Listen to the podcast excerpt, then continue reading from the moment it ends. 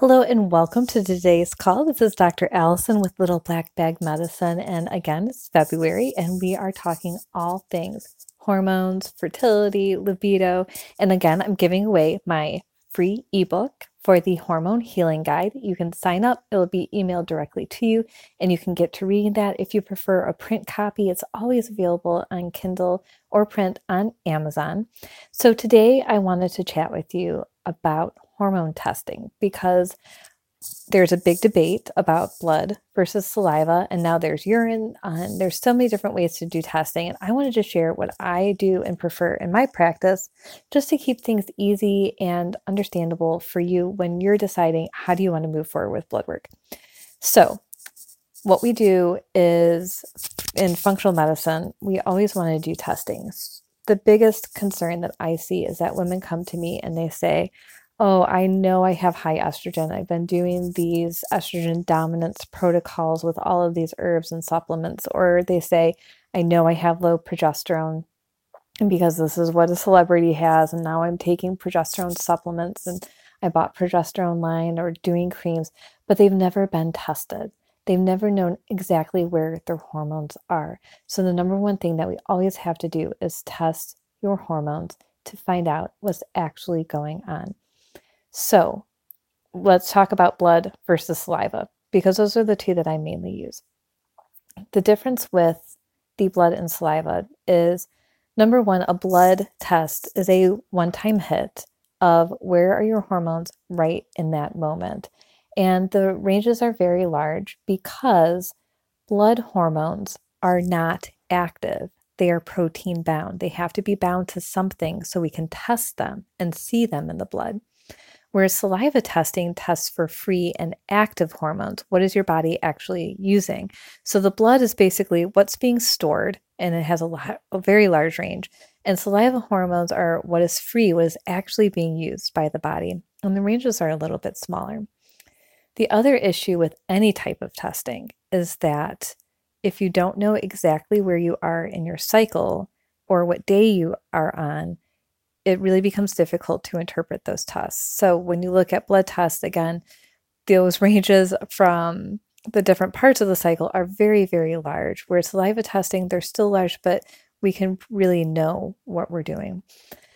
Blood test again is a one time hit. Saliva testing actually offers a lot of different options. And my favorite option is the full month test, where you spit in a tube every other day or about every three days, depending on your cycle and how long it is, from day one, which is the day you start your period, all the way to your very next period. So you're testing where your hormones at throughout your entire cycle. So that way there's no guessing. And the reason this is really important is because one, we're going to always see when you ovulate, what is your LH, FSH, estrogen, testosterone, and progesterone doing. There's no guessing. We know exactly what's going on.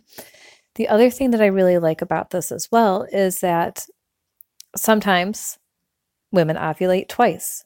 Sometimes women look like they ovulate, but they didn't based off of ovary function and brain function. Sometimes progesterone looks really great at the end of a cycle, but right after ovulation, it was really low or is the hormones are on a roller coaster and we don't know how to catch it. So, doing a full month test is fantastic. The downside of it is that it's a full month test. You're spinning in a tube. It takes a long time. It takes a long time to get results. 30 days isn't a long time, but remembering to do it, putting it in the freezer, doing it correctly can take a long time. And they are a little bit more expensive based on the lab and your insurance coverage. My next favorite test to do is the three day saliva test because at least it gives us a little capture of a window. Sometimes we do that around when you think you're ovulating or during the end of your cycle. If you're peri or pre or post menopausal, we usually like to do that test because we want to see if the body is fluctuating, if hormones are fluctuating. The most common test that I do for most of my patients is the one day hormone test. And that gives us a full one day shot of all of the hormones estrogen, progesterone, testosterone. But it also looks at cortisol throughout the day, melatonin, DHEA. So that way we're looking at the adrenal stress index as well as the female hormones. When it comes to thyroid, though, just to put this in there, I always do blood. There is no real saliva test for blood. Um, so blood is perfectly fine. We have really great functional ranges to figure out what's going on there. I just always recommend doing a full panel, not just TSH. We want to see everything that's going on and always running um, in autoimmune test or antibodies for the thyroid to make sure that you're catching everything and not guessing again.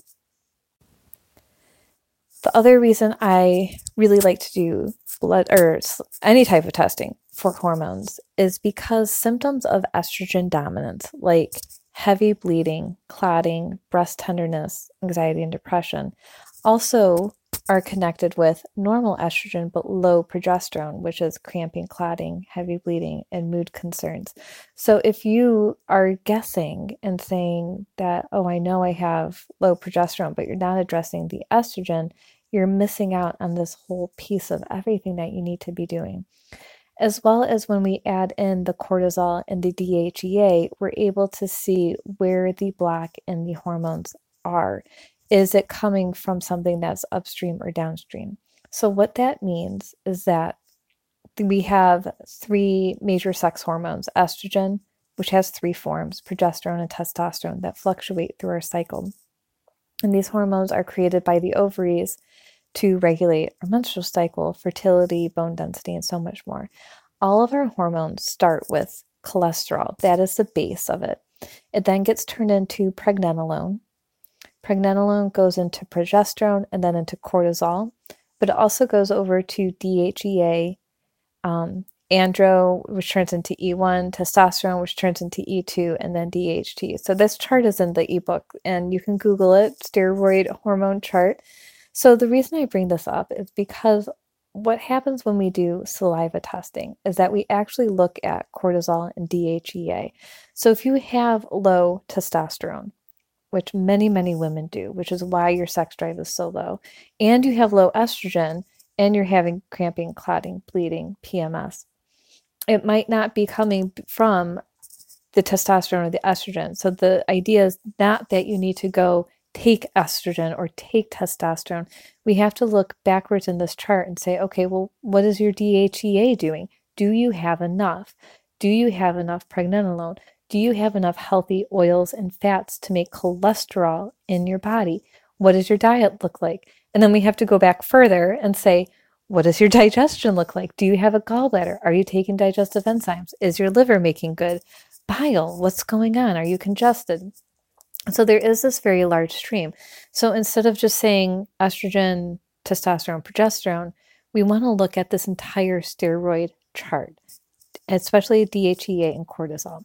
There is something called the pre- pregnenolone steal, which is a theory that when you are overly stressed and your body is producing much more cortisol than it needs to, or in response to stress, over time, that cortisol will steal pregnenolone from making progesterone, estrogen, and testosterone. So, what happens is everything else gets shut down, and that whole system gets funneled to cortisol.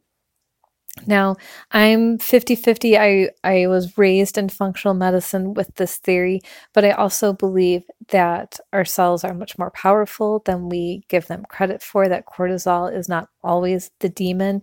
It does come down to blood sugar, immune system, autoimmune issues, but it is something to consider if you have adrenal fatigue, if you're chronically tired, that in or you're thyroid looks great, your iron levels look great, and you're like, what is this missing piece? It might be pregnenolone steal, and we need to have your cortisol checked. And again, with saliva, we check it four times throughout the day to make sure that it is cycling correctly. A one time cortisol hit is not going to give you enough information. We have to look at the whole picture. So, in my practice, um, I do take insurance for testing that goes right to the labs. The lab will send you a kit to your home so you can do this in the privacy of your own home. And then you mail it directly back to the lab with your test samples and all of your information. And then I get the results usually in about four to 12 days, depending on the lab and how busy they are and the type of test that you've had done. And then once I get your results, we go through everything and create a personalized plan for you based off of what you need. So we don't want to guess and just give you progesterone or give you DHEA and hope for the best and hope that everything's a miracle cure because it's not. So I strongly support saliva testing. If you have blood work, bring it in. Let's look at it um, and see how it compares to saliva testing because there's always options. You always have support and you can always find the next answer. So, schedule a free introductory consult with me. The link is in the comments. Grab your free ebook and then Google now the steroid chart of hormone pathways so you can look this up and really get a good understanding of how your hormones work together. Thanks, everyone. Have a great day, and we'll chat tomorrow.